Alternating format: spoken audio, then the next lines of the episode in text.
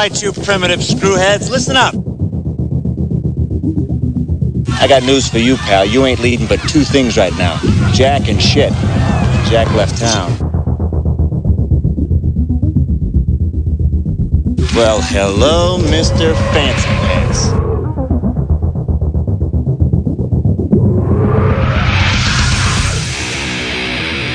What was that ruckus? What ruckus? I was just in my office and I heard a ruckus. Describe the ruckus, sir. Does this mean we're not friends anymore?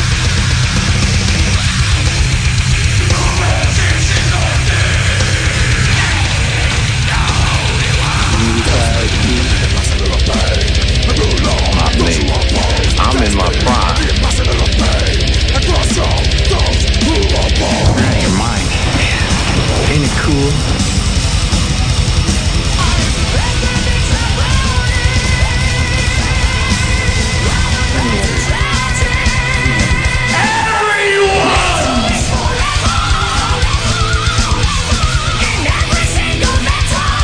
First you want to kill me, now you want to kiss me. Blow.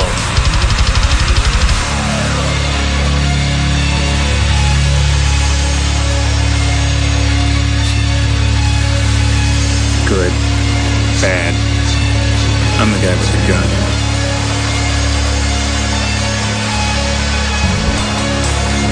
Uh, we just got some tests back from the lab. And, uh, Pickles, you're not dying. Oh, I'm not dying. There's something wrong with the urine. What happened? Oh, I switched my pee with murder face. That's not my pee. I switched with Skwisgaar. Oh, it's not me. I switched mines with Nathan's. Well, it's not me. I switched mine with Toki. I switched my pee with my cat's peas, and he's like, oh my god, oh my god, oh my god, it's dead. Oh, oh no. The cat was the bestest friends I ever had.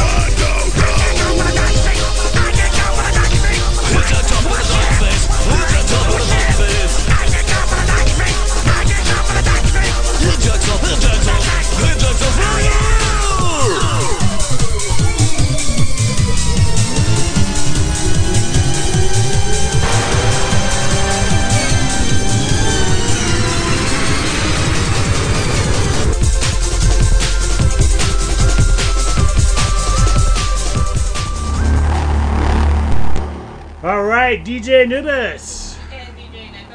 Here with you, episode 131 of the Hordes of Chaos on the Middle Time Radio podcast. Going back in time a little bit with Toki and his cat song. Is that what it's actually called? I think that's what they actually label it on the um, YouTube, you know, clips and all that kind of stuff. It's called Toki's Cat Song? Yeah, something like that. Uh, it's so weird though because that really came out. We saw that episode and everything when like I think it was Bastiste when she had passed. Maybe it might have been Azzy. I can't remember which. It wasn't Besties because uh, that was. Eight, two thousand eight. Yeah. But uh, yeah, it was like just perfect timing in a way. so kind of cheered us up at the same time. Uh, Metalocalypse, Dethklok, Great show. Uh, we got a lot of things in store for you today. A lot of good music coming your way, of course, as usual. Uh, Neko's pick of the week in a rock block. Uh, what else we got? We got some new stuff from Rivers Ablaze. Uh, and Sea, Seeds of Perdition, Divine Anger, a lot of stuff from the labels that we work. I keep getting these new labels that are hitting me up, which is great. I like it. Uh, just more and more stuff they're sending our way. Uh, retro movie review later. Uh, some topics to get to regarding SeaWorld, uh, OJ Simpson versus the People on Netflix. We'll get to that soon. And also, Nick and I, based off of Aaron Pynn from Cult of Cinema's uh, idea about ranking tiers for horror movies. He did particular years. We're, we, we're doing like the whole decade. Uh, so the first decade we're going to hit up on is the 1970s. So that's to be a lot of fun to go through. Uh, but let's kick into our music. Uh, we got some classic stuff here from Nocturnus kicking off from Lake of Fire. Neko did a review of this album once. The Key. Here we go. Lake of Fire. Fire! Thank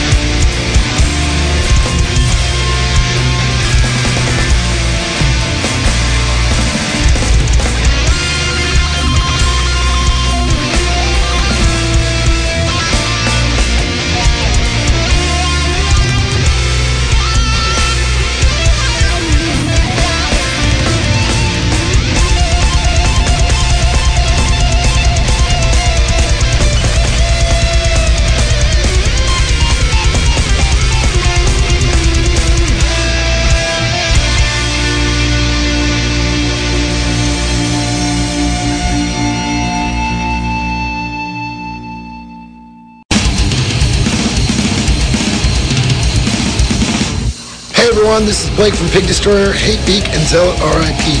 And you are listening to DJ Anubis and DJ Neko at Metal Tavern Radio. Get into it now.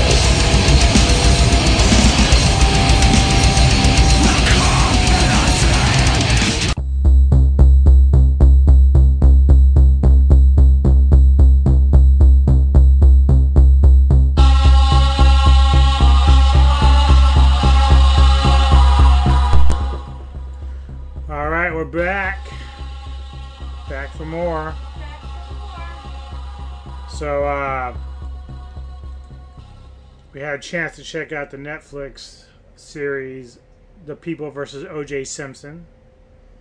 And if you don't all know by now, we all know the O.J. Simpson story with Ronald Goldman and uh, Nicole Brown, his ex-wife. And uh, you know, it's funny revisiting all that. How I remember very vividly how crazy it was when the verdict came in and uh, the Bronco chase on the highway. Uh, the series that we saw now, Nick and I, we started watching something else a few years ago that was similar to this, and we lost interest like after the first episode. It wasn't this one though, because we basically said to ourselves, "Well, if it is, we'll restart it, And check see it why out." we hated it, yeah. But uh, off the bat, we saw characters and actors in this particular movie series that we didn't see before, and so uh, a lot of the big names in it too. Uh, Sterling K. Brown as Christopher Darden, Kenneth Choi as Lance Ito, Cuba Gooding Jr. as O.J. Simpson, uh, Sarah Paulson as a favorite of ours, Marcia Clark, David Schwimmer from the Friends uh, series uh, playing Robert Kardashian, and John Travolta, who we really love, playing Robert Shapiro, as well as Courtney B. Vance playing Johnnie Cochran. Yeah, and who else? Nathan Lane. Nathan Lane as F. Lee Bailey. Although I don't really remember that person that much from back then, but obviously he was a, a, a big part of that whole uh, fiasco, if you want to call it. Uh, so basically, the series just chronologically goes from the night of the murders that the the bodies are found to uh, police showing up to OJ's house to notify him, but then like start finding evidence uh, around the house that leads them to believe that he's the killer. And the acting in this, and you were talking about with the Rotten Tomato scores, that it was actually very uh, good. Yeah, it was 97 from the critics and like 92 from the audience. It was something insane. Yeah, and it really is well acted. Uh, It's overacted, hysterically overacted. but that sort of, but that sort of fits with the whole theme of everything that's going on. Um, you even see other actors in there, like Selma Blair playing Kris Jenner, Jordana Brewster is in there. Uh, it has like a shitload of different actors and actresses, but I think this at the same time, by the time we were done with it, it's like we kind of figured that we're in the same place we were back then in terms of how we felt about whether or not he was guilty mm-hmm. or. And I think the thing is, like, we feel like, yeah, there's a possibility that he is guilty, but there's so many missteps along the way and, and just Yeah, shit the that. prosecution did a shit job. Yeah, you know, and then, and and they actually point on that throughout the series. Like, there's every time that Marcia Clark thinks she's got an advantage, like something else knocks her feet from under, her. and then and then on the other side, Cochran, you know, they're tr- like the whole thing with the whole like uh, choosing the jury. Uh, was just like a battle between like you know oh well we're gonna dig up shit on this juror from five years ago and and use it against us so we can't use them in Johnnie this Cochran is really good at poking holes in people's stories. Like if he was on the other side, if he was on the prosecution, you know he'd be poking holes in whatever defense stories. Oh yeah, and I and I think they kind of pointed to that as far as like his mentality. Like in that, in fact, we saw a lot of that with him and Darden, who were good friends. Uh, Darden was working with Marcia Clark on the prosecution, whereas Johnnie Cochran was defending OJ. And Darden at first was trying to be very cordial and, and kosher with Cochran. You know, he wanted it to be smooth between them and everyone to do their jobs. But Cochran's like, dude, I'm here to fucking win. Mhm. He and that's exactly what he said to to Darden. He's Yeah. like, I'm here to win.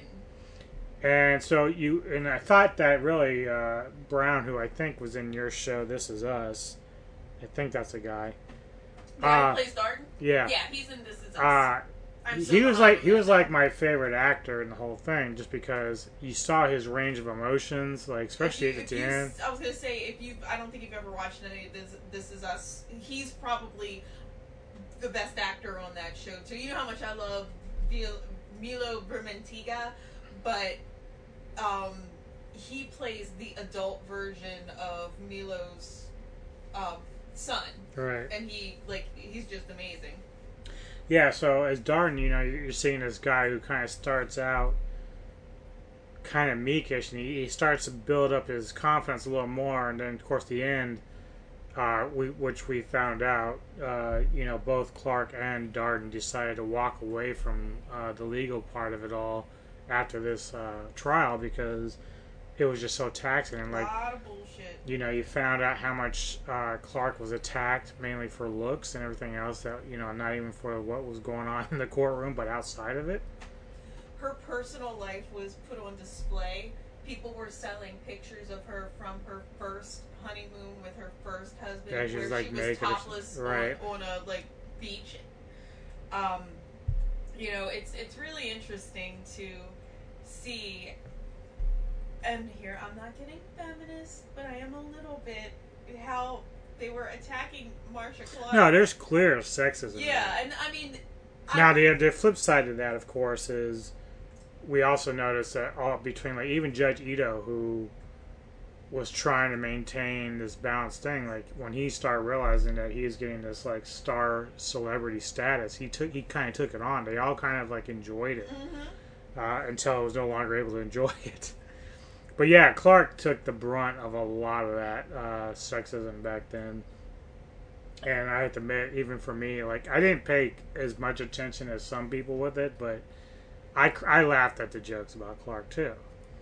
So for me, it was kind of like watching this. I had to kind of reevaluate my feelings toward that because I really felt bad. The way that Sarah Paulson portrayed the character was masterful. And and and Marcia Clark commented on her portrayal. She's like, it was so good. Like, it upset me because it brought back all these memories of what was happening to me. Yeah.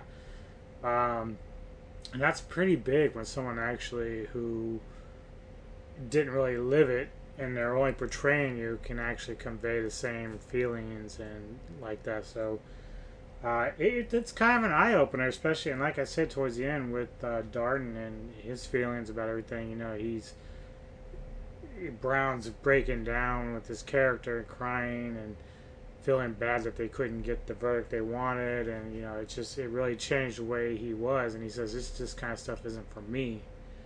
Uh, Well, it was really hard because, um, you know, they, they kept saying, you know, there's all this evidence, there's all this evidence, and, you know, we have the DNA, and it, DNA was still new, and people didn't quite get the DNA thing.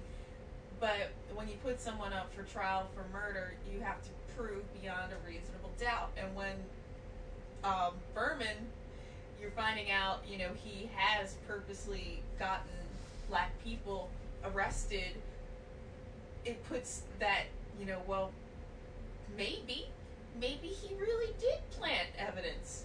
Maybe. And you can't well that's always the that thing away. that's always the thing we talk about with politics and everything else is with the media for instance uh, when CNN had to fire a couple reporters for making up a story about Trump it doesn't matter if CNN is 99.9% truthful in everything they do Yeah, like 99% of the time. Right.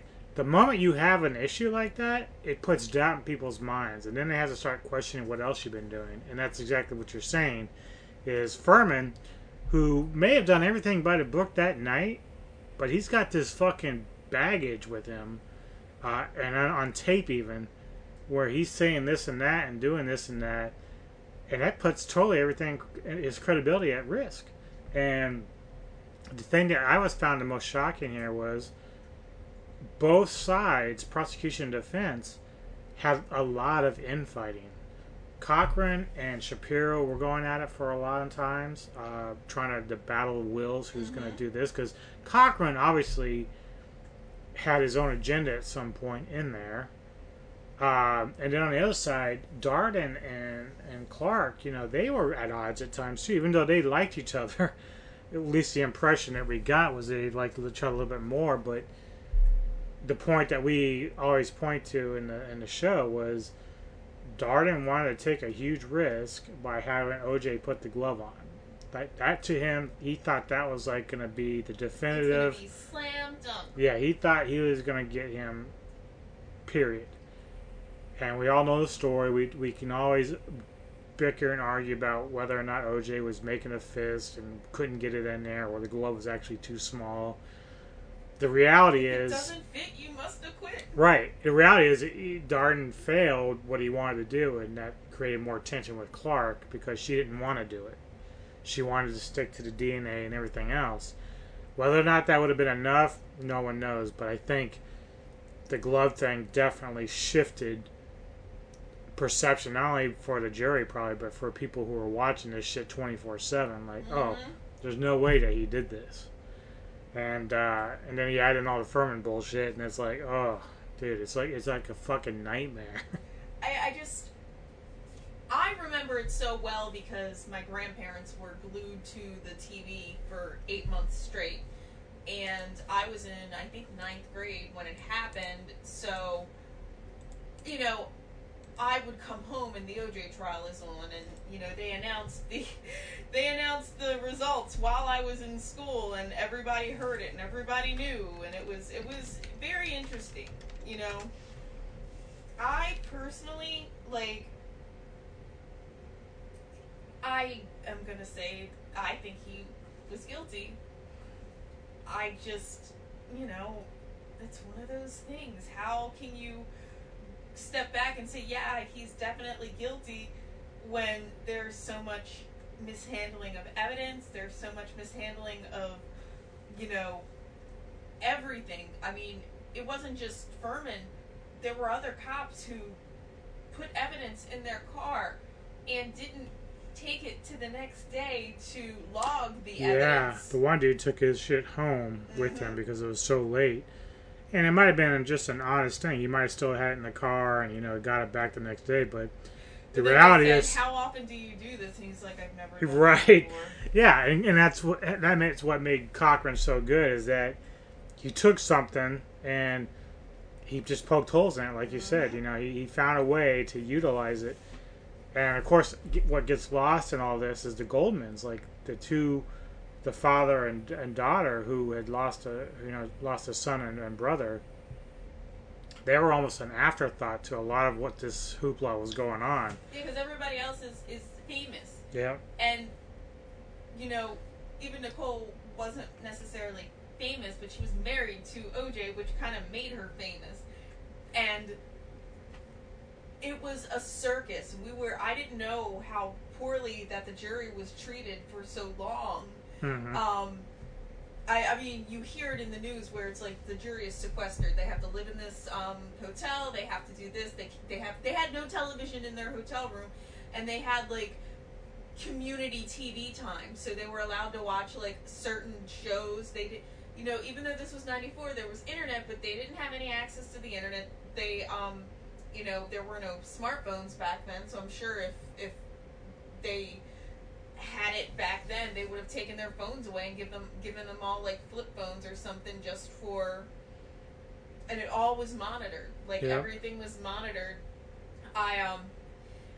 So you see what a big circus this was, and you see that. Like I, I kept like laughing at the show because again, Robert Shapiro, if he really was as big of a dipshit as John Travolta portrayed him, and he's this huge, successful lawyer, I it just blows my mind. Everything. Well, that was that was always a weird thing because Shapiro, I guess, at least according to this series, was a guy that always settled. Mhm. That, that, that's his thing. He, he He always settled, and that wasn't something that OJ and Cochran were looking for. And, and Cochran, I got like a lot of what he was talking about. Like he wanted to. It really kind of is an eye opener when he, especially at the time with the Rodney King thing happening before, uh, about police brutality and you know all this stuff. So like very recent. Right. So Cochran had like a very good stance and point about opening or shedding the light on something a bigger issue. Uh, but I kind of felt like at times Cochran was losing himself as well because it, be, it started becoming more of a an agenda with him rather than worrying about what was going on in front with with OJ.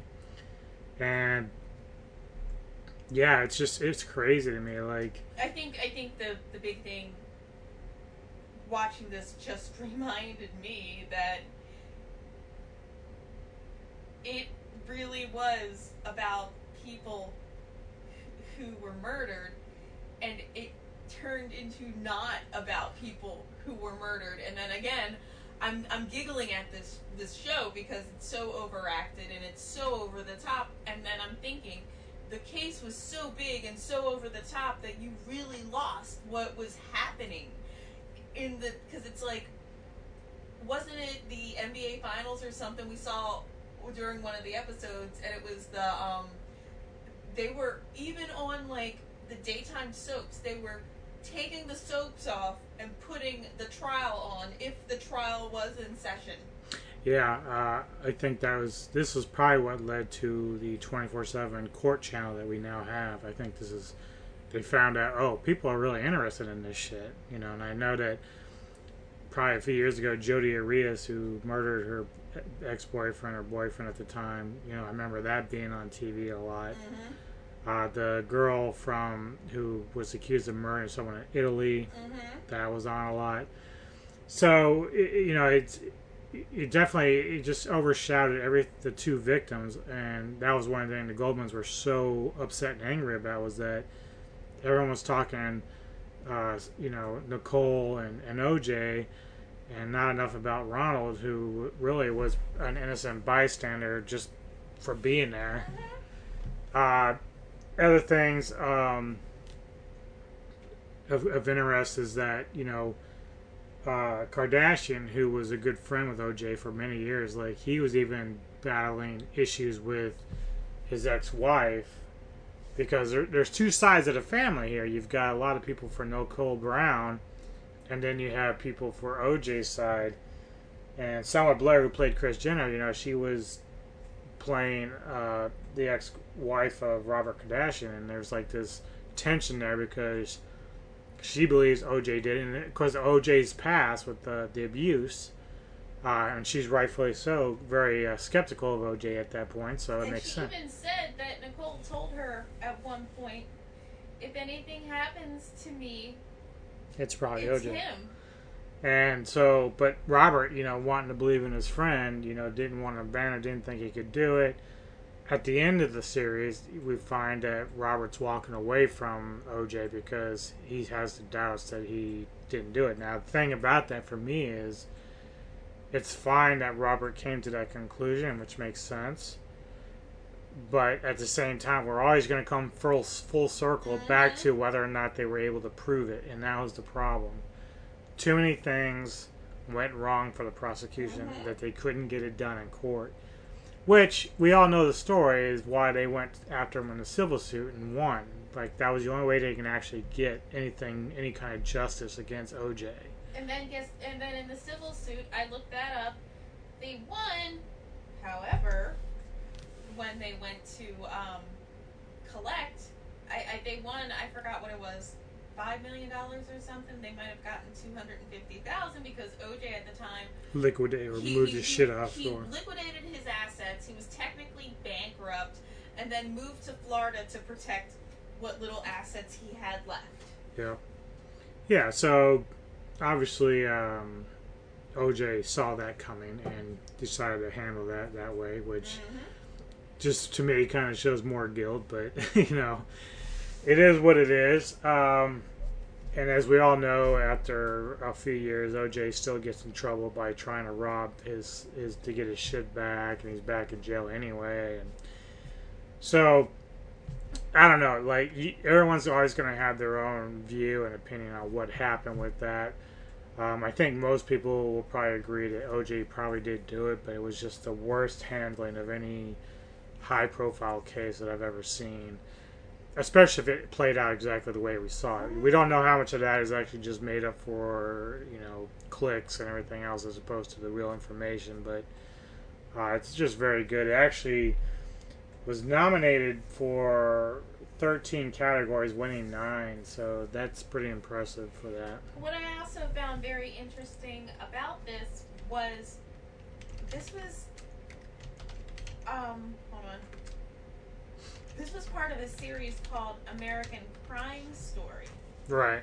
And there was three seasons where um, we might want to see on the next season was the Monica Lewinsky Oh yeah, yeah, yeah. and then um, another season was the assassination of of Gianni Versace. Oh yeah, I remember that too. So it came out like they all they didn't come out back to back because you know like there's American Horror Story. I think this might have been an FX thing too, and they did the American Horror Story and then American Crime Story. Yeah. And I And ironically, Paulson's involved with that Mhm. too. So there's actually a new American Horror Story uh, season out. We might have to check it out. Well, I I'm like I tried to do hotel and I didn't like hotel and I'm like should I should I just skip onto like another one or Yeah, it's just one of those things. Like I like right now. I haven't seen them all, but I like maybe four of the seasons out of seven or eight that they have. And I couldn't finish hotel and I thought I would really we like actually it. liked Roanoke. That was pretty good. Roanoke was we gave because that came after hotel right Right, right. and Roanoke I said I can't finish hotel and I hated that I couldn't finish it because Lady Gaga was in it and it was all about like vampires and this haunted hotel and I tried to follow it and I restarted it twice and I didn't like it. And then um, Roanoke was after that. I know they have the um, one With wi- the election stuff. the election one. I, I do want to kind of see that because I feel like there's going to be some like hillbilly back hillbilly shit, you know. yeah, yeah. So I, I do want to kind of see that one too. Um, but I'm really interested in this American crime story, Monica Lewinsky, because I remember that too. I was actually a freshman in college, and it was, you know, when you're a freshman in college, they always make you take like as many of your like required electives and required bullshit as possible, like English 101, and then I had to take biology, and I had to take um, calculus, like all my basic things that kind of like before I started hitting up my business degree, and speech was one of them. So there, there was like a whole formulaic thing of how you write a speech, and they taught you how to like lay out your note cards, like so that you're literally not reading your speech, but you're, you know, you know, kind of like speaking but still having emotion. And one of them was about like we uh, one of our topics was about the um, Monica Lewinsky, Bill Clinton, and I'm like, I don't really because it's like, do you think he's guilty? Do you think he should be impeached? Should he get? In? And I'm like, I really don't give a shit because that is his private life. Yes, he lied. I don't. Care. Is he guilty? Probably. Yeah. Is he should be impeached for it? No, but Well, see, he was people. Your people. Impeachment is the trial. So yes, he did get impeached. Should we waste time on him being impeached or money? No. No. I don't care. Does that mean something might have happened? Like. So anyway, I'm not going to get into that, but that's that's why we'll get into it when we actually see we're the gonna watch series. that series, and that's one of the reasons I'm really interested because maybe it'll open my eyes. Maybe I'll be like, wow. Yeah, it shouldn't. It, should sh- have cared more. it shouldn't go over people listening that because we do have actors doing this series that I'm not going to say they're not throwing in some things here and there to spice it up, but I think for the most part everything is accurate. I mean, it's been so many years. I don't think they're going to spend time fabricating a, a major story in this series. So I'm pretty sure everything that we've got going on in here is probably very close to the way shit played out.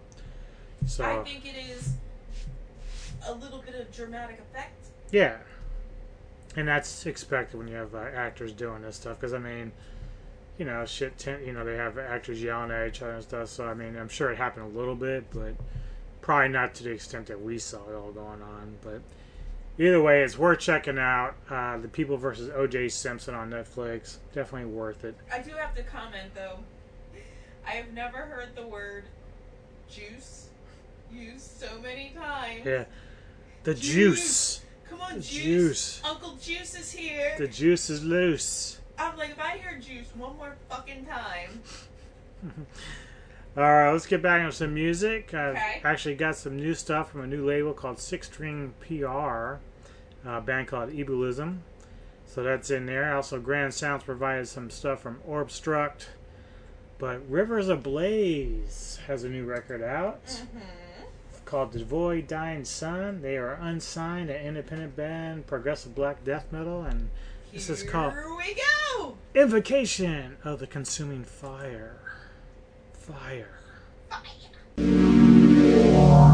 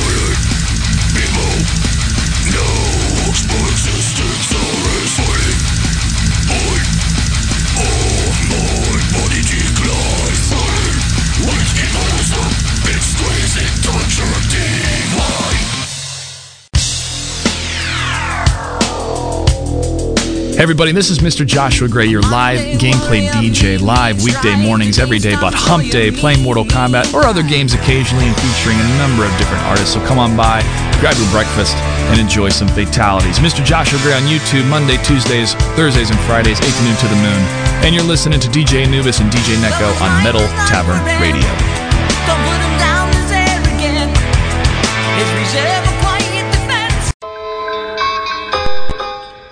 Thank you, Mr. Gray. Appreciate that intro.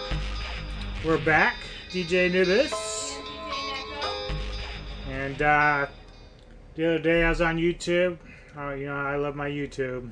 All my channels and subscriptions. And came, you know, been following Aaron Pynn from Cult of Cinema for a while. He's always a special guest on the Samurai Guy show doing uh, versus episodes and uh, is it that bad and stuff like that. So, uh, really cool guy, very knowledgeable.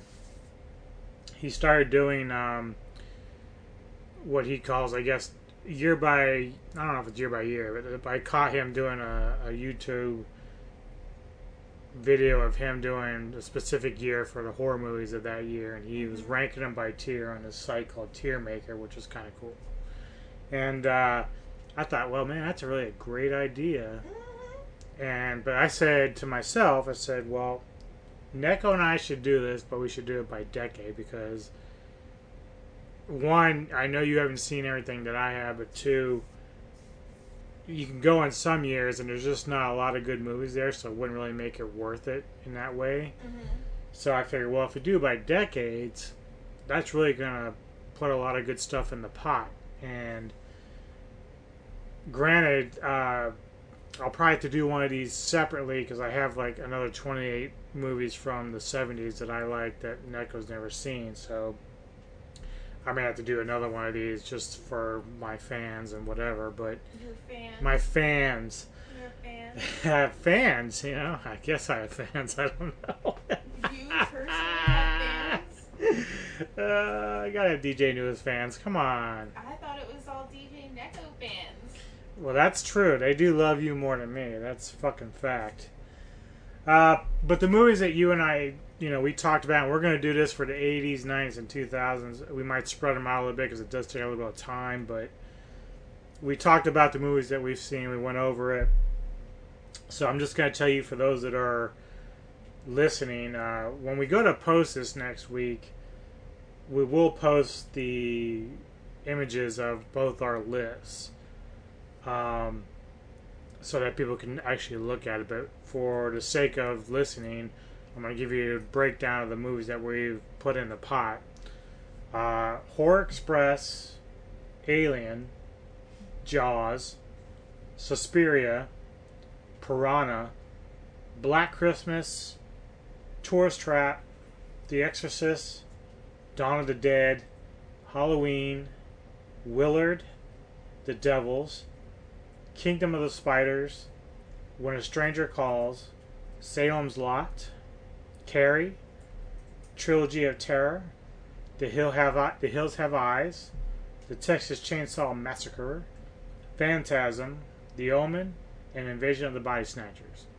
Again, there's more that I would have added into this list, but because Neko has not seen everything, we want to do this as a collective, and so we stuck with the ones that we both have actually seen, and we're gonna do or new, like right. at least seen a little bit of. Right, because I mean, I'm pretty sure Neko has seen some other films because I'm always watching horror films, and she's always like, "What the fuck are you watching?" So she won't always know exactly what it is she's watching, but she has probably seen glimpses of the other crap that I've seen. Um, but these are the ones that she does remember. So, uh, and these are ones that you know we, everyone pretty much likes, including us. So now the categories that we have is from best, great, good, average, and poor. And I think what we'll do is The Devils are the ones that we just watched. Right, correct. Uh, I think what we'll do is we'll start from the bottom for the pours, Okay. and then just make our way up to our top list. So, um, I, do you want to just do it by per movie, or do you want to go like say for like one category, just name Let's do mo- by category. Okay. And we're not gonna like. Hold on, my computer just did something. Oh, no.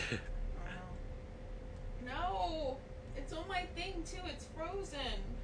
Oh, can you still see it? No, hold on.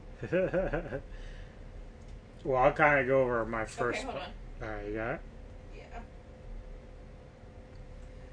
I have to make it bigger because my my computer's so small and these images are so small. And then I was because you said you wanted to to share the images, so I was downloading the image and then it popped up and Oh. it, went, it went all like the- Sketchy? Yeah. So you want to start with your poor ranking? Yeah, we're gonna start with the poor. We're, i- and keep in mind these aren't like I can watch these films anytime. Like it's not like um, they're bad per se. It's just that in terms of whether or not they've held up, um, do I find myself rewatching them a lot? In fact, I would say this pretty much for the first two guys. For poor average, it's gonna be like that for me. But in poor, I had three titles out of the group that we had. Wow, that's more than me. Uh, I had The Hills Have Eyes, Magic, and Horror Express. I had the Devils.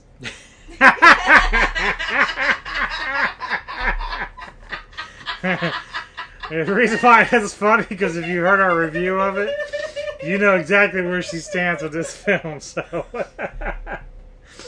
one fucking film, you put one of my like more, but you'll be interested to find out. Uh, so we I know. for me with poor, it really is a poor movie. Like, it was not even done well. I think we agree that it doesn't really hold up. Um, it's probably gotten more attention because of how controversial it was at the time. We talked about all that. Uh, so when I go into my average, I actually have the Devils in there. Oh, do you now? Now, again, it doesn't mean it's necessarily bad. Just how often am I going to find myself watching this over and over? I do own it because it is a rare DVD to find. Um, I have four others in this category as well. Uh, Invasion of the Body Snatchers, In which is a remake. Yeah, in average. Uh, Trilogy of Terror, Black Christmas, and The Omen. And really, the only the thing about like Black Christmas I've talked about with people in the horror uh, fandom and whatnot. I actually enjoyed the 2006 remake more than the original. I do like the original, just not as much as the 2006 remake.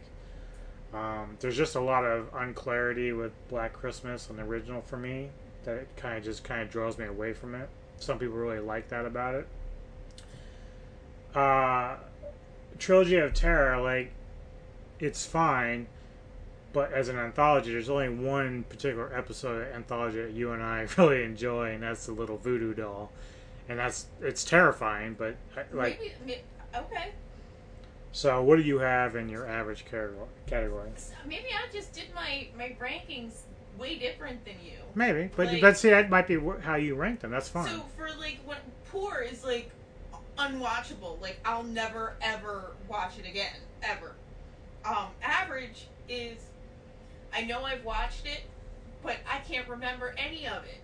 And I had Phantasm and Kingdom of the Spiders because I know I've watched it, but it didn't make that any kind of impact. Poor actually made more of an impact because I know I'm never ever going to watch it again. I, well, I I think I did the reverse. I think I just kind of looked at pretty much for average and poor. It's movies I do like, but I think I just used them as a way to say they're kind of forgettable by now, or they didn't hold up, or you won't find me watching them that often. That's pretty much how I'm looking at it. I'm not really saying it sucks. Um, Yeah, because like for me, when I I looked at this, I was like, okay, I remember the plot to this. I remember the plot to that, and this is where I would put it. Average, I know I saw it. Like I don't even hardly remember Phantasm, like at all. Same thing with Kingdom of the Spiders. I know we watched it because you're like, we just watched this, like, and it was on TV, and I'm like, no, don't remember it. So So those are the two that you had in there? Okay. Now, my good list is actually my longest list.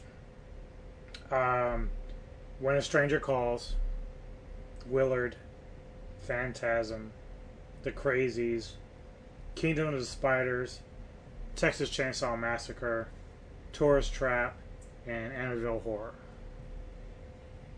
So for me, I had Magic, hmm The Omen, Black Christmas, Okay. The Hills Have Eyes, Horror Express, Tourist Trap, Piranha, and Salem's Lot. Okay. And I based these on movies that I liked, I remember, but if it's a tier, so they're on the like I like them, but there's other ones I like more. Okay. That's fine. Uh, they probably really love you for putting uh, the Omen up there on Black Christmas. Why? Who, who would say that? Well, a lot of fans hold Black Christmas in high, high regard, like because it is one of the earlier slash type. Well, we watched both of them like pretty much back to back when we watched them, and I, I like like the premise. Mhm. So yeah, it's it's a good good plot. the problem with Magic, like, it's actually, I think, better than good, but I'm not gonna ever watch it again because I don't like ventriloquist dummies. Well, see, I, my reasons for putting it so low is that it's creepy, but it was much creepier to me as a kid. Like, if I go and watch a movie like Dead Silence, I get more freaked out by that than I do the magic now. And it's I, I it's just a matter of it holding up to today's standards of horror. Well, it still scares me a lot. like even uh, But- if you remember the Buffy the Vampire Slayer episode with the little dummy they had in that, that shit was crazy too. That was scary as fuck. Um, yeah, a lot of these that I have in here are good. Um, they're great for revisiting. Uh, people might say I have Texas Chainsaw a little bit too low, but you and I are in agreement when we'll get to the 80s that TCM 2 is much better than 1. So there are different reasons for that for us. Um, all right, so as far as my great list, Halloween, Carrie, The Exorcist, Piranha, and Salem's Lot. I have Invasions of Body Snatchers, When a Stranger Calls, Willard, Suspiria, Amityville Horror, Dawn of the Dead, The Crazies, and Texas Chainsaw Massacre.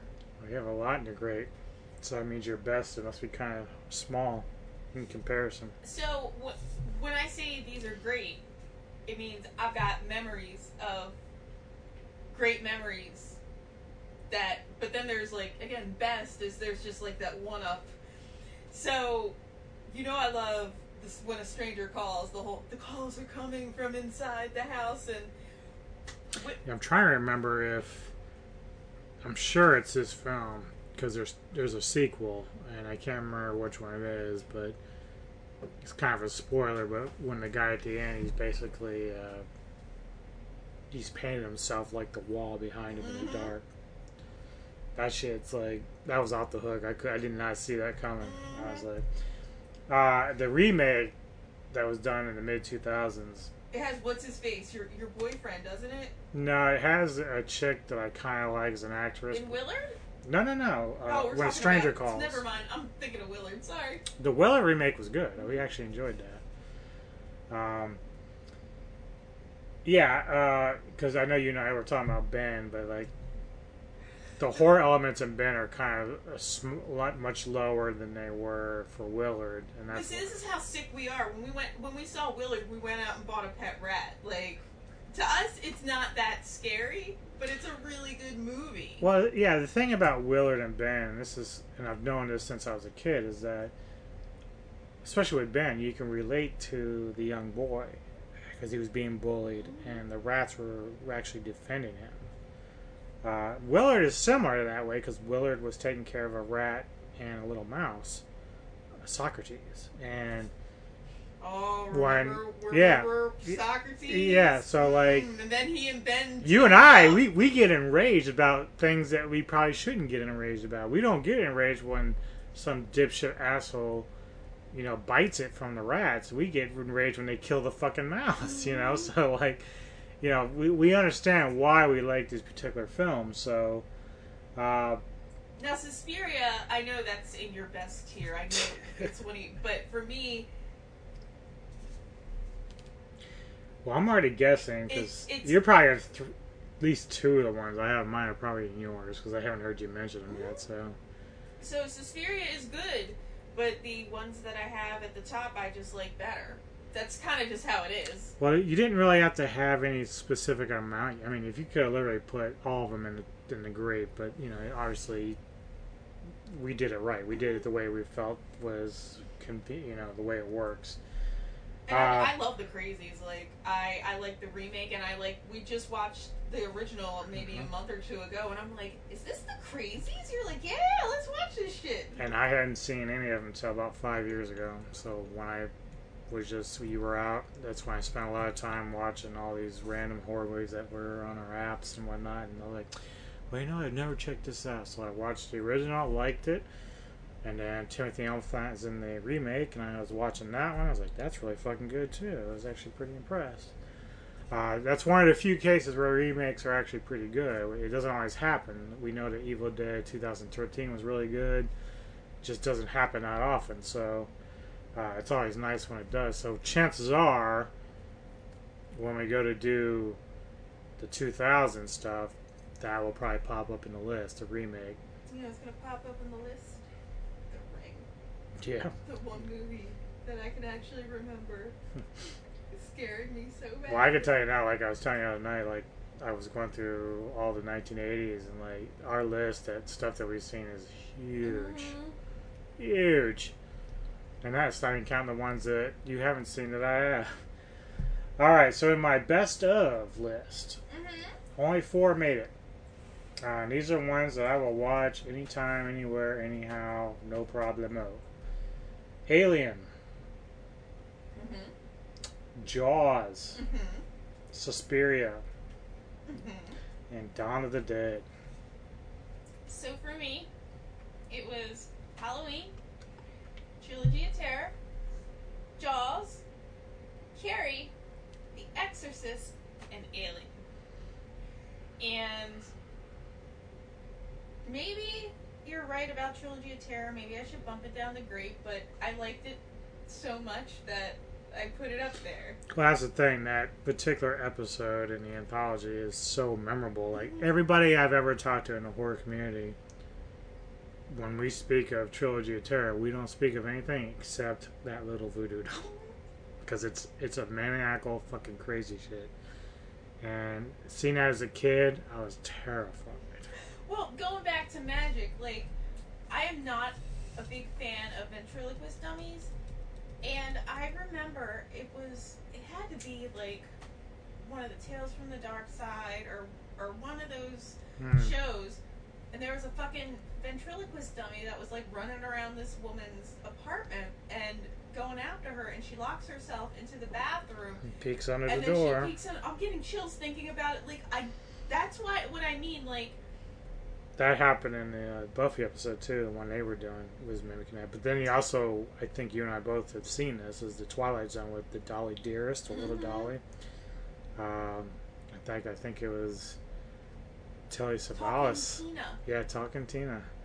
That was creepy. So like, you and I, when it comes to these like mannequins, like Tourist Trap is notorious for that. I was, I could not even watch that film back then when I was younger. I was like, can't do And it. I, and I think that's part of it, like where why Tourist Trap and Magic are kind of in my good because I am scared of them, but I'm not gonna enjoy them.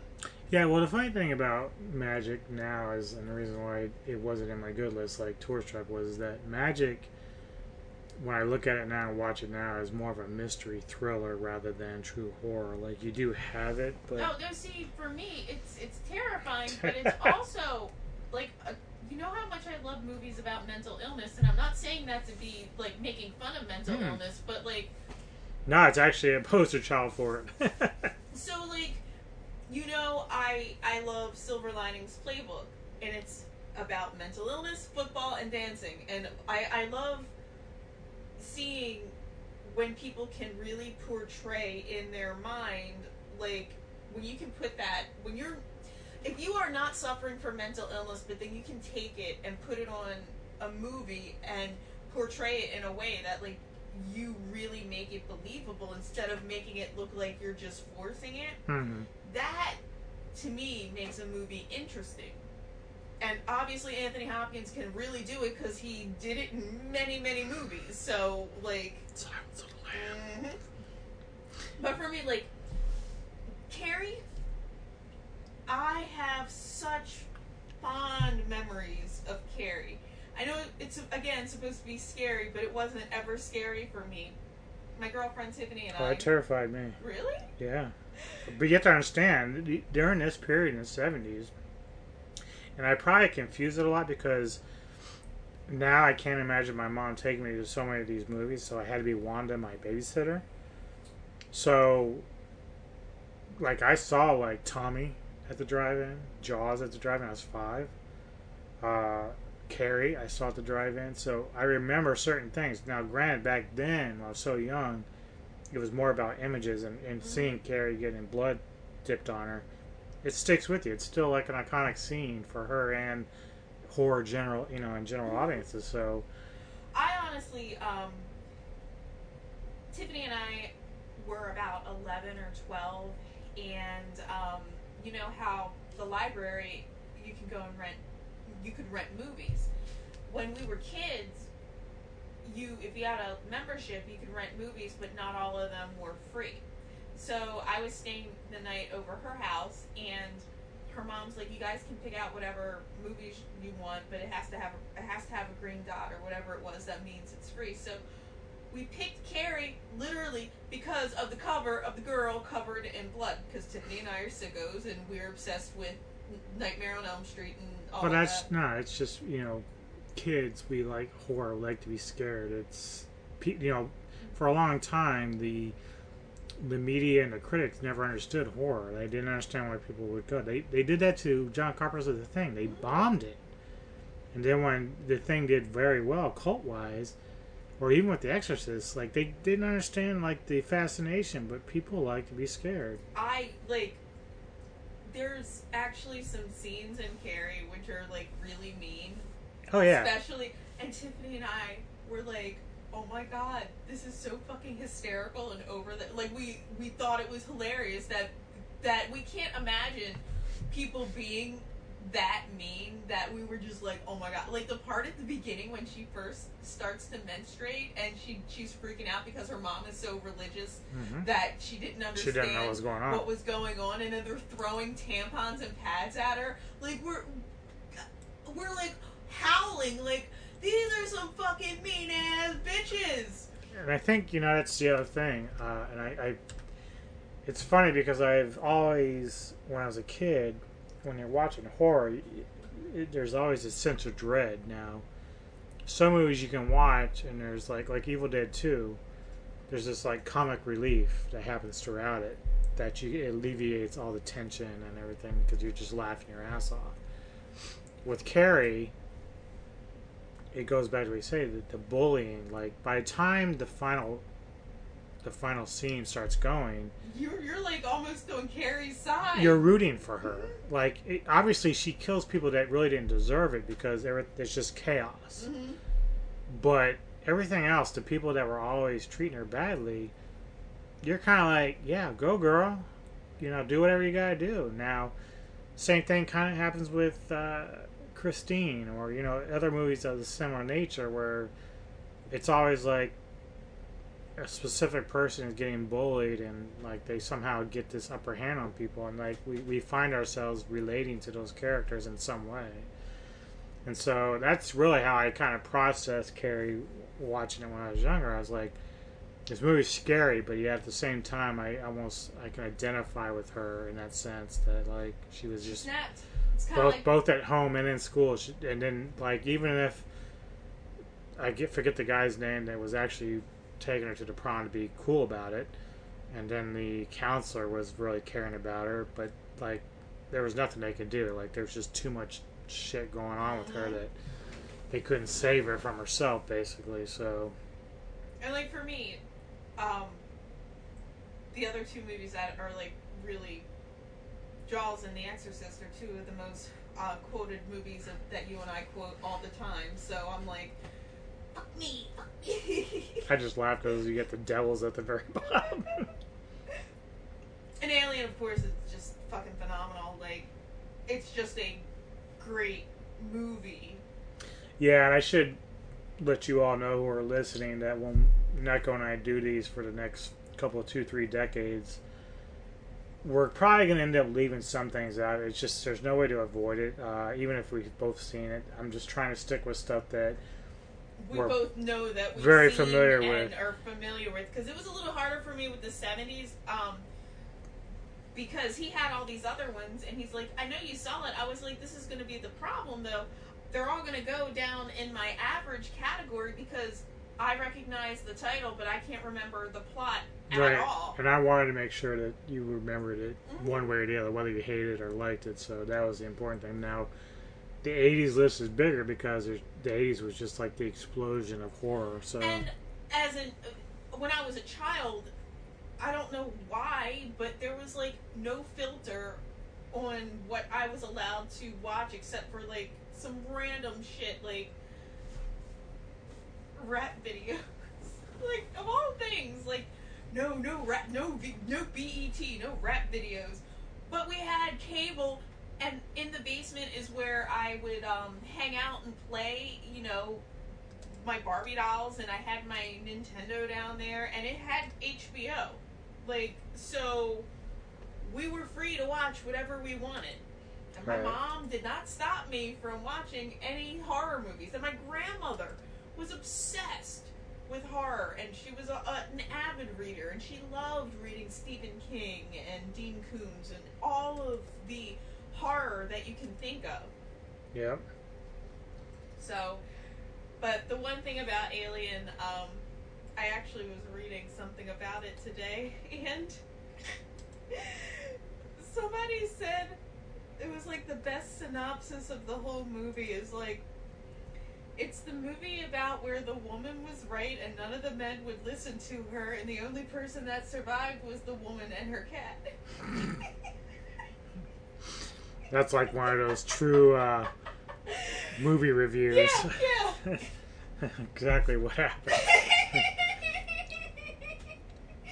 So that kind of that's why it kind of took me up because at first when we were talking earlier before we signed on, he he gave me this list and he used the movie um the like uh posters and they're so small because they have to fit into this bracket and I couldn't read the alien picture and I'm like what the hell is that a bone and he's like no it's alien and I'm like because I had it down in the average because I was like, I don't even know what this is, and he said that's Alien, so it went right up to to great because I love that movie. So, future reference, when I go to do the next one, I'm gonna have to like explain to her what the covers are mm-hmm. because if you can't really see them, it is a little bit tough. Um, because when you're putting them into the tiers, they're a little bit smaller. I haven't zoomed, had to zoom in a little bit too. But uh, yeah, that was a lot of fun. I liked It was a lot of fun. I'm gonna I'm gonna email you, I guess, because are you posting them? Not today, but I will be. Um, so yeah, either through Messenger on Facebook or whatever, you can send it to me. Um, then I'll put it to next week when we go to do it. All right. Well, let's get back into some music now. a few days ago when I was previewing some music. Uh, I was playing a band called Golden Blood. Uh, Neko really liked it at the time, so that's in here. But we got a couple of classic bands kicking shit off from the 80s Agony and Tysondog. This is Agony with Madness Reigns.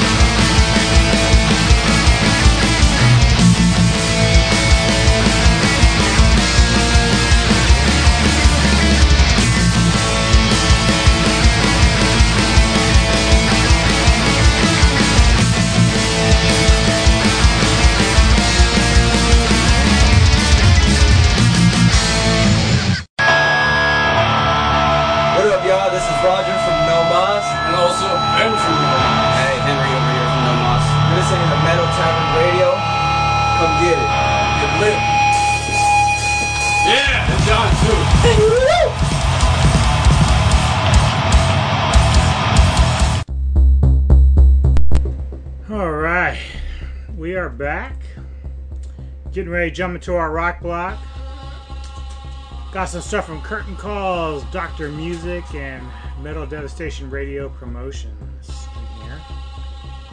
Also got some uh, new stuff from Octohawk, Eastern High, and of course Neko's Pick of the Week. Which reminds me, she's gonna have to start building up her list again because it's getting pretty low. Getting low? Getting low, man. Running out of shit material. Anyhow, uh, Metal Devastation Radio sent us this one from Cedars called Claymore. And we'll be back in a few to talk about Neko's Pick.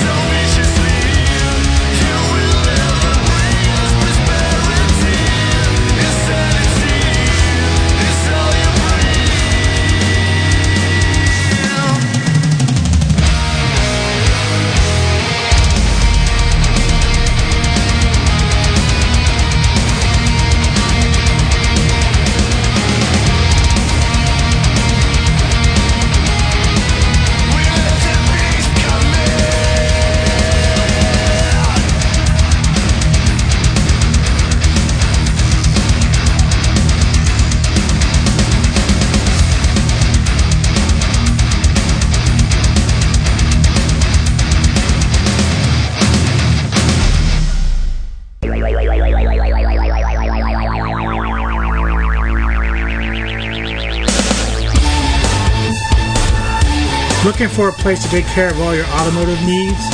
Then get in touch with Stalfers Auto Service in Millersville, Maryland. Stalfers takes care of all auto repairs, auto service, and great quality parts as well. Stalfers is located at A328 Veterans Highway, Suite E in Millersville. Be sure to call and check out all their service specials related to your automotive needs. Stalfers is professional, friendly, and is highly qualified mechanics who do excellent work with prices that are fair and much better than what you will find at other automotive places. So call 410-729-0121. That's 410-729-0121. And tell them the newsman and his trusty sidekick Neko sent you. Feeling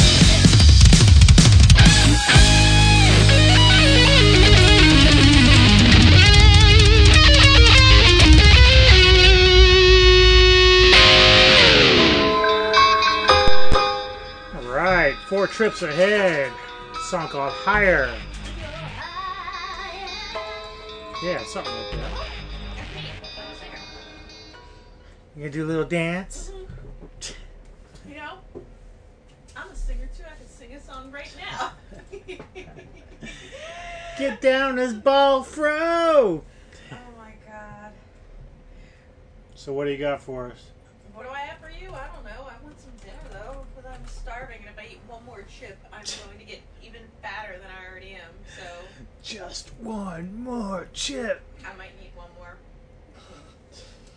So, as you said, uh, we're getting down to the nitty gritty with with DJ Neko's picks of the week. I'm gonna have to go through and you know do a, a deep dive again, but.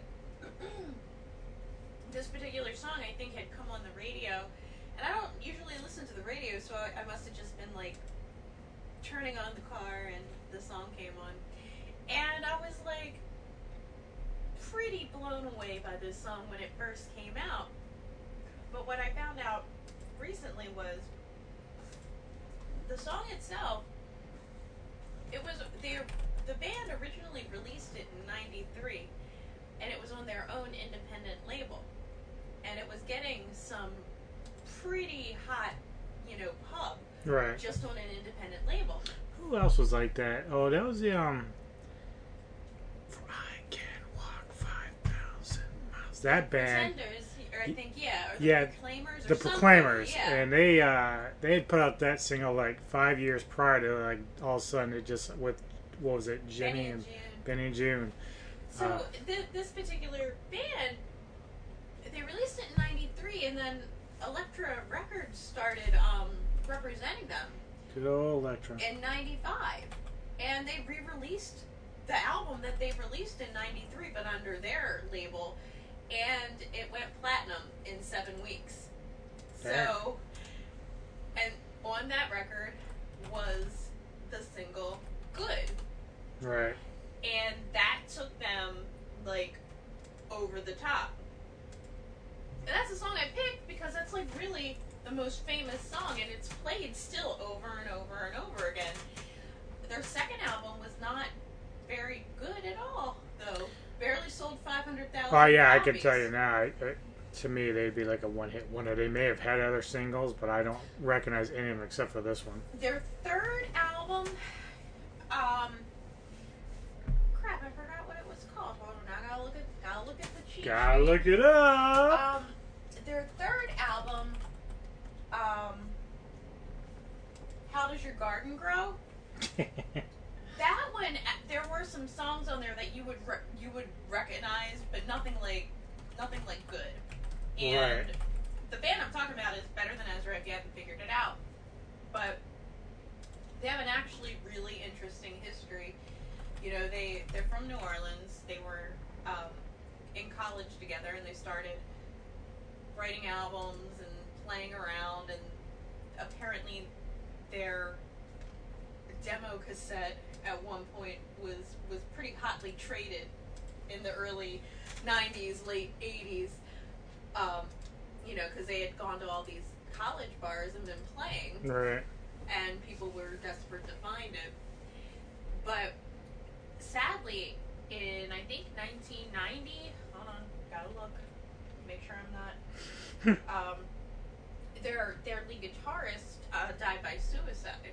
Oh wow. So this is before their their like multi platinum fame, and you know they all stuck together for a really long time. Um, you know their first album that went multi platinum was their biggest hit, which is kind of crazy. Their second album barely sold anything, but their third album, how your how does your garden grow, um, actually had a couple of hits, but they never really kind of climbed the charts like good, and they were dropped by their label. What uh, what year did that come out? Ah, ninety nine.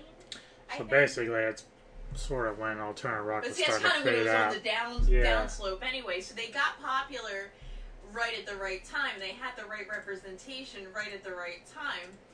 What's also very interesting, excuse me, is their drummer is also the drummer for the country bluegrass band Sugarland, which hmm. was also doing really well for a time. And the drummer left in 2009 because cause they were still better than Ezra has been touring. Apparently, they still tour and they still do like you oh, know. Well, you know, it's funny because I remember as the '90s started, after the '80s, the '90s started progressing. I said to myself, because the scene was changing, it was becoming alternative rock because of Nirvana, Soundgarden, all these bands. Uh, and then years later, even when I got met, you know met up with you in the early 2000s, I started looking back and I'm like, wow, a lot of those hard rock bands that I used to listen to are still putting out records. So it's the same way. The alternative rock bands now are still out there. There's like, who was it? Uh, the Weezer still putting out records. Just you wouldn't know it because you never hear anything. Uh, but the people who are diehard alternative rock fans, they they follow them. Uh, meanwhile, me, I'm like more interested in the metal part of everything, but I do enjoy a lot of the old rock. So like, I go back and I listen to like Pearl Jam or and you're like, wow, that I didn't even know about that song. Right, and that and that's how you find some pretty good stuff. So it's like, wow, okay, so they're still out there and they're still putting out records. Now I don't know how good Better Than Ezra is, period, but What I thought was funny today when the girl came to uh, trim the bunny's nails, she might be 20 or 21. The vet tech that um, we have come to trim the rabbit's nails. She had a Sublime shirt on. oh, you guys bonded. I said, "Oh, I love your shirt." And she said, "Thank you." I said, "You know, that's my favorite band." but I I really do kind of have fond memories of my my shitty car that barely had air conditioning and heating and didn't even have a CD player when I first had it. It just had the radio. So that's why I think a lot of 90s stuff gets stuck in my head because I had no choice but the radio when I was in my car. And I was an early commuter. I drove from my house to college, which was um, off of Rossville, you know, so that's about a 25 minute drive, right? I drove from college to Corporate Express, so that's all the way down in Elkridge. You know, it's about 45 minutes. I had plenty of time just listening to the radio. right. So the, that's why I think the alternative rock stuff just kind of got stuck in my head for so long because no CD player until my alternator went up and it fried my radio. So my dad put a CD player in when he was fixing the car, and you would have thought he gave me like gold, like that. Now thinking back, I'm like, I don't know how that little Omni got from uh, Essex all the way down to Elkridge on the highway because you know how tiny that car was and how slow it was. So, Right. but I, I just really wanted to share about Better Than Ezra because you know it's it's odd when you have a band with their very very first album that got released twice and had sold great twice, but even better because they got picked up by a major album. And then I think everybody in the free world knows this song because it's been in commercials. Oh yeah, I was thinking about. Chris and I when we were doing the power washing and painting thing in the late '90s together. Uh, this was on the radio a lot. We just it's it's it's one of those songs like it's a, it's a decent song, but it's also one of those songs that once it's in your fucking head, you can't get rid of it. so whatever bass line they've got going on here, it just it sticks with you, and uh, you just can't get it out of your head. So So without further ado, we're gonna get this stuck in your head for another three days. right, And this is better than Ezra. With good. good. When it's good. It's good. Attention, please. Be prepared for a musical transformation that you've never felt before.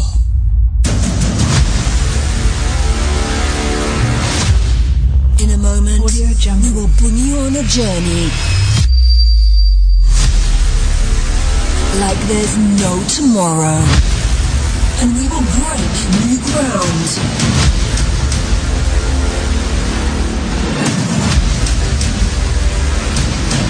Audio Jungle. Hailing from the land below the wind.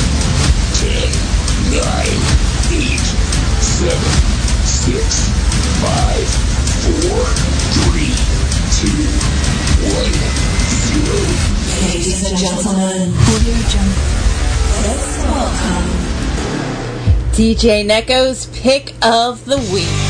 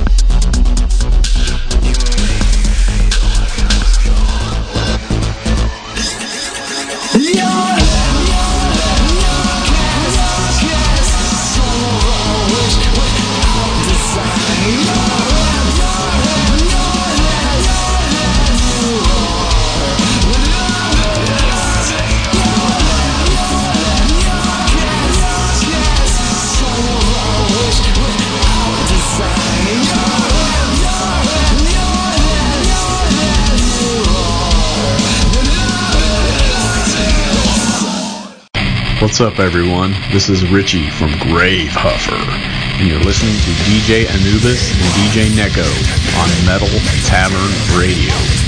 Rank it the fuck up.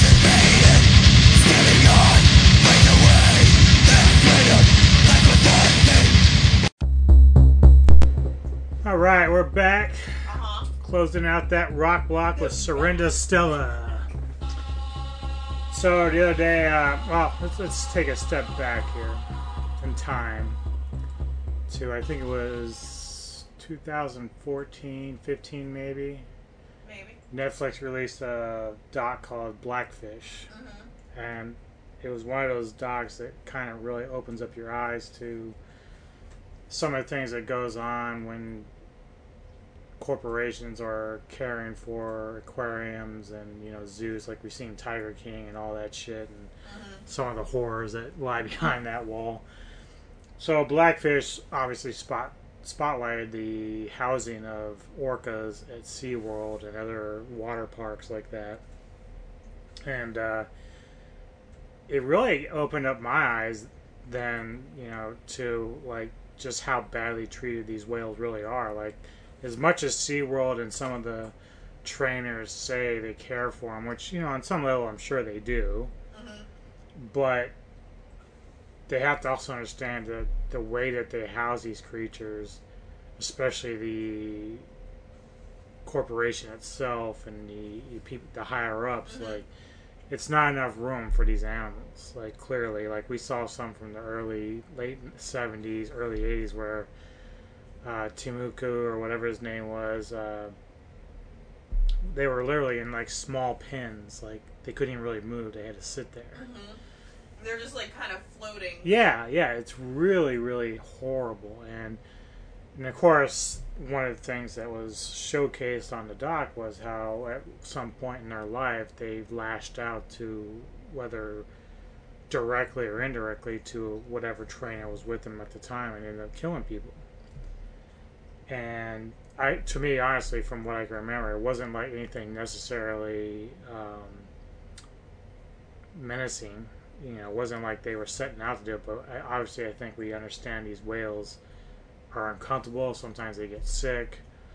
Uh, now, recently, SeaWorld has uh, a young baby uh, orca, six-year-old orca called Maya, which passed away, got sick. Trainers and physicians were trying to care for her, and she continually declined rapidly. Her death was sudden and unexpected. Of course, they're saying it's going to take weeks to figure out how she died, but it just kind of reignited this fire in me that says that really this part of the Sea World park should be done with.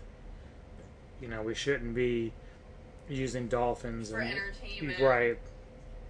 As a kid, it's fun. We we know it. We're seeing creatures that we would never normally see, uh, even from uh, just a perspective on the outside. Like to be able to touch an orca or a whale or a shark is very cool. But at the same time, we don't understand everything else that goes involved with keeping them alive, keeping them fed, and how they're being housed.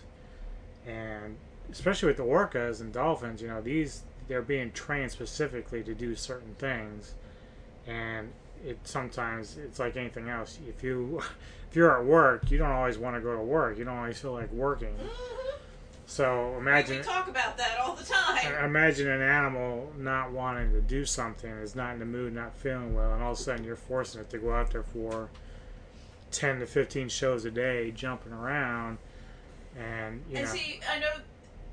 I'm gonna go back a couple of weeks when we went to see the Acro Cats. Yeah. Like, I feel like the difference between something like that versus when you see these sea creatures is number one, all of those animals are already domesticated. The cats are, and they're all rescued, and they're about ten pounds apiece and they don't live in a contained aquarium. right. And what we saw by that, yes, they're traveling around, but we saw their arrangements are like just as rich, ritzy as fucking rock stars. They have a rock star bus, and they're not forced to perform.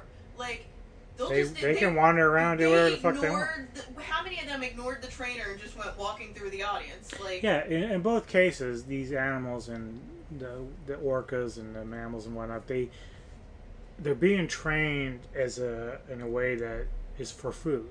That's how you that's how you treat them. Repetition, food. Orcas know that if they do a certain thing, they'll get fish, whatever. Same with dolphins. Same with the cats. They knew they were going to get certain treats for doing certain things. Now, as you said, and this is, it's really similar. The only the only difference is, is like you cannot properly house large mammals the way that you can, say, ten cats. If Right. you have A a single cat- family house and you have ten cats, which is what this woman does, she has enough property that the cats are all spread out. They have plenty of food and exercise. You put two cats in this this bottom room here, And there's no they're problem. fine. You put a whale in a small pool, it, it's it's not designed that way. It's it's a deep water animal. It's got to be. It's got to have a bigger opening. And that's what they're trying to do is they're trying they're taking like these animals travel hundreds and hundreds of miles in in families and pods. So you take them and literally s- stick them like it would be like if you were never allowed to leave like being in jail. You have a cell and a shitter. Yeah, I mean, it's just you know, it's all about the space, and you know, it- you know, at this point, we are far more familiar with cats and dogs than we are orcas. Like we do have scientists who have studied orcas, obviously, and you know, we have some idea of how they live and whatnot, but at the same time, there's still a lot about orcas that we don't know because they're not an, an everyday, normal domestic animal. Um, we know they're smart. They're incredibly intelligent. We've been out in the open with them. They don't attack humans for prey. Um, dolphins have been known to save humans from shark attacks. So we know there's an intelligence factor They're so there. much fun. Like ever, there have been multiple times I've been on on the ship, and as you're, especially as you're closer to um, shore, or if you're leaving port, they like to play in the wake. Like you'll see them Mhm. going choo choo choo choo. The dolphins, and um, the one thing that I actually loved. One of the trips I was on was down in the Dominican Republic. It was a humpback whale sanctuary, but it was not like SeaWorld. It was still in the actual ocean. It was just a sanctuary where you weren't allowed to fish. You weren't, you know, the ships were only allowed to go so close. Now, the whales could go wherever they wanted, but they had like an area sanctioned off because that was where they knew that they came to mate and they were free. There was no like there was no boats there fishing. There were no boats there to endanger them, but they could still come in and go in and out freely. Now, if you if you want to do something like that with That's- whales, that's right. a, a whole difference. Well, yeah, and I'm, I'm reading a little bit further in this article, and this is the good news. Um, the death comes several years after SeaWorld announced it was ending its orca breeding program in 2016. and that's the other thing. They would breed them for show. Uh, amid criticism about how it treated the orcas in captivity, a 2013 CNN documentary Blackfish highlighted the issue, telling the story of SeaWorld trainer killed by a 12,000 pound orca Tilikum in 2010. The orcas in SeaWorld's care are the last generation of the mammals to be enclosed out of water parks. the company said in 2016. That's the good news. But it probably goes back to what you just said. We need to like still take them out. Like I know they don't want to release them in the open because they're not familiar with how to what to, how to behave out in the wild. So, but there are lagoons and stuff that you can do for them, and maybe they're smart enough to at some point make their way out of the lagoon back into the wild. Like you know, we've seen weird cases like the one doc about the one orca that got separated from its pack and was befriending the, the locals before it got hurt by an accident by hitting a, a boat. Um, but th- that shows you an orca can adapt to what it's doing, even though there wasn't much that people can do. They liked it, but it was becoming a nuisance in the sense they kept getting tangled up in their nets and everything else. And it was, you know, it was a fishing town, and it was still kind of, even though it was a harbor, it was still shallow water, and but it just loved people. people. Yeah, it felt like you know they were helping it and you know taking care of it and being nice to it, and it just attached to itself. But I'm assuming they can be the same the other way. Um, but you know, it's a matter of trying to. You know, it's funny because thinking about the lagoon, it's like had SeaWorld thought of this in advance, you probably would want like a giant lagoon have your people in the stands on the sides and make it make sure it's big and then have the whales come do little jumps out of the water along the line mm-hmm. then at least you'd have some credibility with the space portion of it now obviously i still think it's a bad idea in the long run because you're still training them to just perform that's not really what they're there for you know if you're it's one thing if you're having kids just walk up to a glass and look at them and see, oh, that's cool, you know. But the good news is, it sounds like they are trying to disband it, which is great because that's one of the things that was a major concern. I don't know if that applies to their dolphins, though. I mean, they need to like do the same thing there and not. Because they're still very large animals. Yeah, I mean, I mean, they're not going to really hurt you, but you know, still, it's still mistreatment in a way, and I just, it's not something that we need to see. Um, some things are cool, like they have the little. When I went to Sea World, they had like this small, well, it wasn't really small, it's probably about as big as this room, and tank, and you, you can stand like, like only about this high. But they had the little sharks in it, little hammerheads and regular sharks, and they were feeding off the little fish.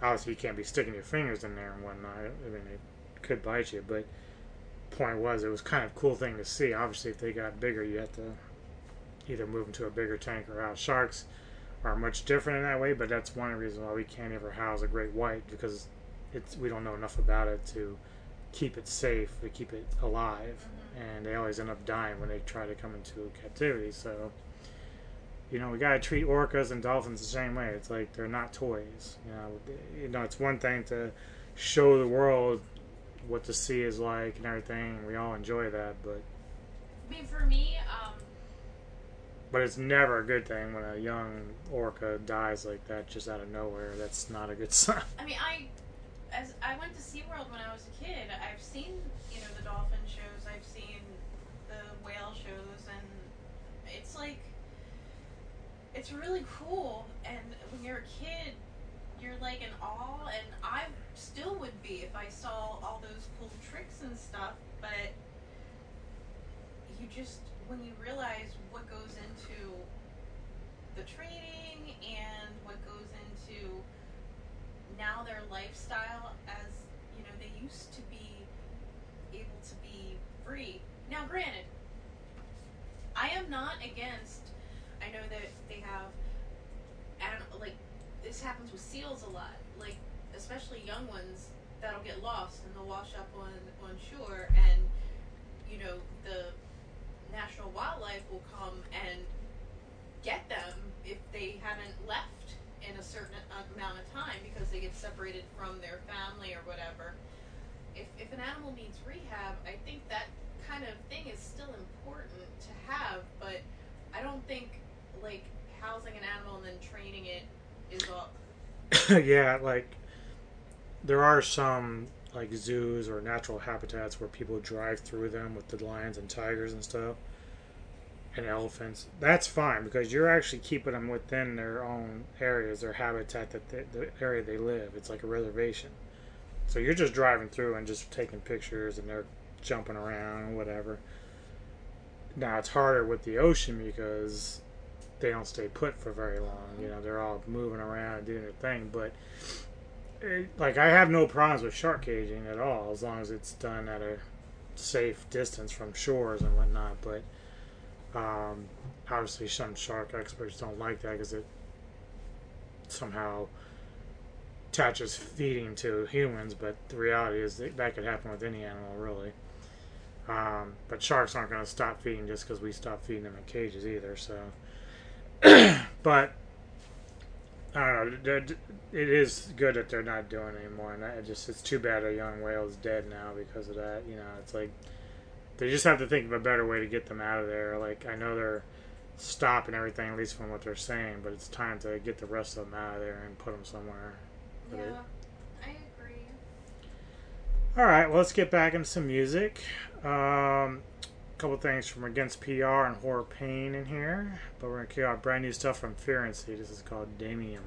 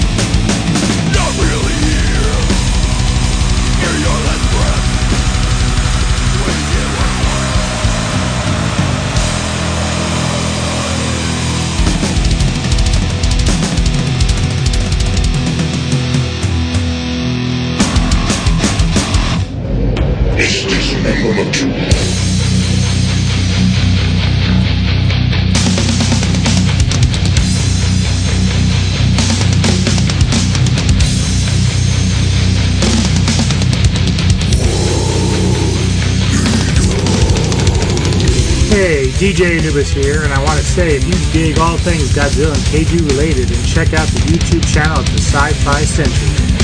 He has great reviews, opinions, and theories in the world of sci-fi horror, anime, and of course everyone's favorite atomic breathing lizard, Godzilla. Sentry provides great commentary when both having a special guest on his shows as well as the collaborations with the big teddy bear, that fat samurai guy. So if you want to keep it raw real, tune into the Sci-Fi Sentry. That's S-C-I-F-I-S-E-N-T-R-Y. Sci-Fi Sentry. Tune in to get the best in science fiction and Godzilla-related information. Peace.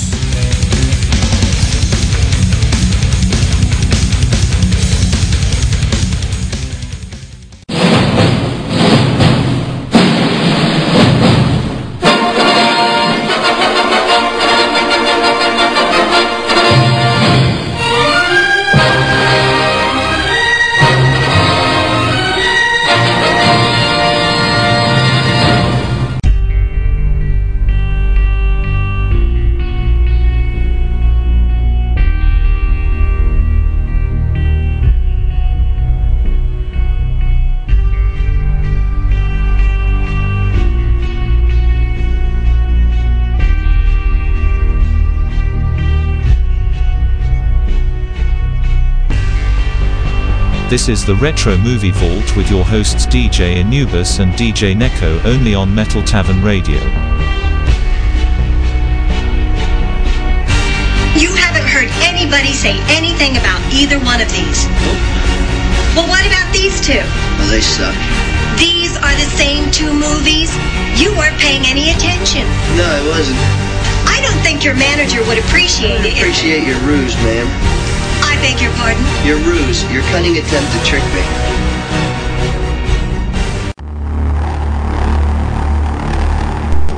All right, we are back. And got to treat Neko to the Raid Redemption. It was a good movie. I wasn't. I, excuse me. I don't know if it's my allergies or what, or I just don't have my good nose spray, but I am just dying right now. Um, so I might have to go take some Sudafed in a minute. Um, I really liked the movie, and I really did enjoy like all the martial arts. but I, you know, you were you had seen it before. I had never seen it, and you were trying to explain to me what was going on. and I'm like, tell me the synopsis of the story, and I'm like, we yeah, before we get there, let me do give the synopsis because she's right. Like when I started explaining it to her, it started clicking on a light bulb in my head. I'm like, wait a minute. so basically, what you have here for the uninitiated, the three main actors in this movie are Iko Uwais, Yayan Ruhian, and Joe Taslim. Now, Joe Taslim, if you're not familiar, he's the guy who plays Sub Zero in the latest Mortal Kombat. Uh, all three of these guys are major players in a lot of the martial arts movies that we see within the last decade or so. Um, so basically, uh, Uwais and Taslim's character play uh, cops part of a SWAT team who are meant to go into this old, uh, dilapidated building in Jakarta where this drug lord basically has been hidden from the police and it's basically a fortress for him now which has tenants now. What Neko's getting at is when I started explaining what the movie was about she looked at me like I've seen this. And I'm like no you haven't. She's like yes I have. I said no you haven't. She's like and then I go wait a minute. Dredd it sounds a lot like Dredd. And she's like yes I've seen this.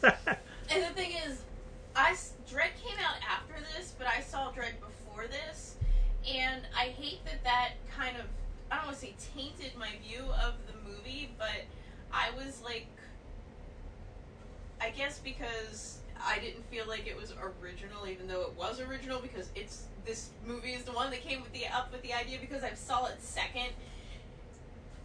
It, it just I didn't love the movie, but then I'm like, well, do I really love Dredd now? Because I really did like Dredd, but I'm like, do I really love Dredd now? Because if I if I did love Dredd, then I'm really loving the Raid. Yeah, it, they're both presented in different ways, but as Neko and I were watching this, It's drug dealers that have a tenement. we saw certain things in the raid that were played out in Dredd. Uh, you know, the high drug lords like making an announcement to the tenants that are actually in the building who pay him money to stay there, and of course they all work together to keep the cops out and whatever. But as he knows the cops are there, he's making an announcement over the PA that hey, you guys need to kill these motherfuckers so that we don't have any more come over here. Which is exactly how it played out in Dredd when they locked down the entire uh, apartment building. And, you know, uh, Headey's character says the same thing. She's like, I want the cops dead. And, you know, you need to take care of this because if I have to do it, then some of you are going out with them, basically. Um, now, uh, Yayan Ruhian's, I don't know if I'm pronouncing that right, but his character is one of the henchmen that bodyguards the, the, the Don. Uh, and then Iko Uwais, his brother is actually another one of the henchmen that protects the Don. So basically, he's not only going in to take down this drug lord, but he's trying to save his brother as well because he knows his brother's in there. And, uh, but the thing that shouldn't be overlooked is the the martial arts, the choreography, the fighting is fabulous. Uh, unlike Dredd, Dredd is great on its own merits, no doubt about it. Um, and it's a lot of fun. But the raid, there's just so much more fighting going on now. I'm looking at a, a review on uh, E Times, Entertainment Times uh, movie reviews. This was done back in 2016. This guy, he gave it a high score. He gave it like a 3.5 out of 5. Now, granted, I'd give this a 10 out of 10, but that's beside the point. But his his thing is, uh, he's here going, here's why you might want to skip this one. The dialogues are barely there. Uh, the cast has never been heard of and seen before. Now, granted, is 2016, so now he'd probably feel a bit stupid saying this because a lot of these actors are really building a name for themselves within the martial arts community and movies and whatnot. So, um, and a lot of these guys work together on other films, which is cool because you always see these familiar faces all the time, uh, especially with Iko and Joe Taslim. Uh, now, Roger Ebert also did a review, or at least his page did, um, about this movie. He only gave it one star out of four, which I, I, I want to say I'm surprised. I'm not surprised, but one of the things Roger was complaining about was that the movie was too violent. It didn't have like a real, you know, real goal in mind. But the reality is there is a goal in mind. But the other reality is the raid and movies like it are, are about the martial arts, are about the fighting, the techniques, and that's the thing that separates it from a lot of other things. Like whenever these critics or reviewers are watching these movies, I don't really think they understand half the time what it is they're supposed to be looking at. Um, you know, if if if a critic goes into a movie like say Wonder Woman 1984, nine times out of ten they're looking for all the woke shit that's in there or all the other things that are involved with the movie rather than the plot itself. Like they don't want to discuss how bad the plot is or um, how bad the movie actually was. They want to sit there and blow smoke up their ass about, uh, oh well, it's it's it's it's addressing some of our problems in society. I'm like, dude, I don't, I'm not here for that bullshit. I'm here for entertainment, popcorn entertainment, and the raid is that. And it does have a plot. It does it does make sense if you're fucking smart enough to follow it. You exactly know what's going on. It's about corruption. It's about uh, bad housing, great fighting, uh, really great fighting, uh, and that's the thing. Like, you know, this movie has just so much great choreography in it that you would. It wasn't until probably I don't know, four or five years ago, someone mentioned these movies to me, and I had not, I'd heard of them, but I had not seen them. And the minute I saw this one and the, the sequel, I immediately bought them both on DVD. That's how fucking good they are. And uh, yeah, so I know Neko's not here right now to really comment on this because she her allergies are really kicking her ass. But um, so it's really just me carrying you all right now. But you know, the thing is, the movie's nonstop action from start to finish. Uh, they don't fuck around. There's plenty of gore in there. The, the really, the, one of my favorite scenes, and I can't remember the actor who plays uh, Uwais's character's brother, but the brother has a change of heart in terms of like wanting to serve this drug lord, and he doesn't really like the other henchman played by Ruhian uh, because he's just they call him Mad Dog. He's just fucking nuts. So at one point, Uwais's character and his brother's character are fighting Ruhian's character, and it's like one of the best fights in the movie, uh, where he's taking on two of them, and it's just it's a wonderful job because Yayan, uh, he's like such a small guy. You really wouldn't think it, but when you look at how he's fighting compared to the other like Taslim and the rest of them, he's kind of a small guy, but he can really move. He has a lot of great footwork, and he's just a great fighter. Um, yeah, so despite you know time passing, and like I said, this person in this review here didn't even know who these actors were at the time that he did the review. Uh, now we've seen these guys plenty in a bunch of different films over the last three or four years, so they're making names for themselves. And just I can't stress it enough. If you like good martial arts movie, this is one to be had to see, as well as the sequel as well. I haven't seen the sequel, but this one was really good. Yeah. Did you have any input? Because I just gave all my input. Not, not really. Not feeling so great. I uh, yeah, I told him you were under the weather a little bit. my my allergies are just killing me right now. Like I'm breaking out all over my neck and my chin, and You need Benadryl or something. we're gonna have to take a trip to the pharmacy. All right, well, uh, we're going to kick off the next uh, block of music. Uh, Metal Devastation Radio uh, provided us with this band called Evoking Winds. It's in the woods on yellow sand. We'll be back.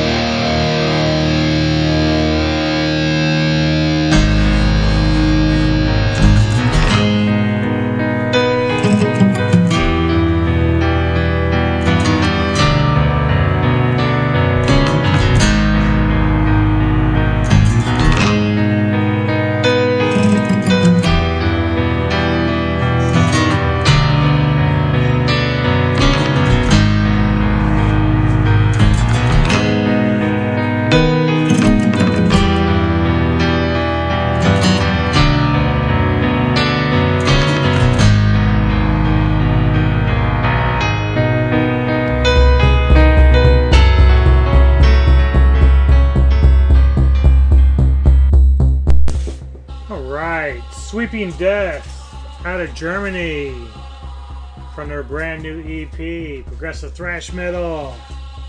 Provided by.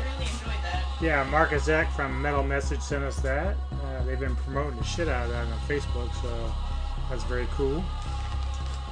And we are getting ready to get the fuck out of I here. know dinner just came. Perfect timing. Thank you all for tuning in. Hope you enjoyed the tracks. As usual, if you got any requests, feel free to hit us up on Facebook or any of our social medias and uh, let us know. We're glad to play something for you. Hope you enjoyed the topics. We always try to make it as interesting as possible. And I'm really sorry that I got like super itchy and sneezy. Like, Yeah, she couldn't join me for the review that much, but hey, she's getting better. It's kind of like a newt. oh, Holy grail. It got mean, it got better. Uh, one last track for you all this evening. It is called uh, The Weakening from a band called Epigram. And we will see you all next week. Peace. Peace.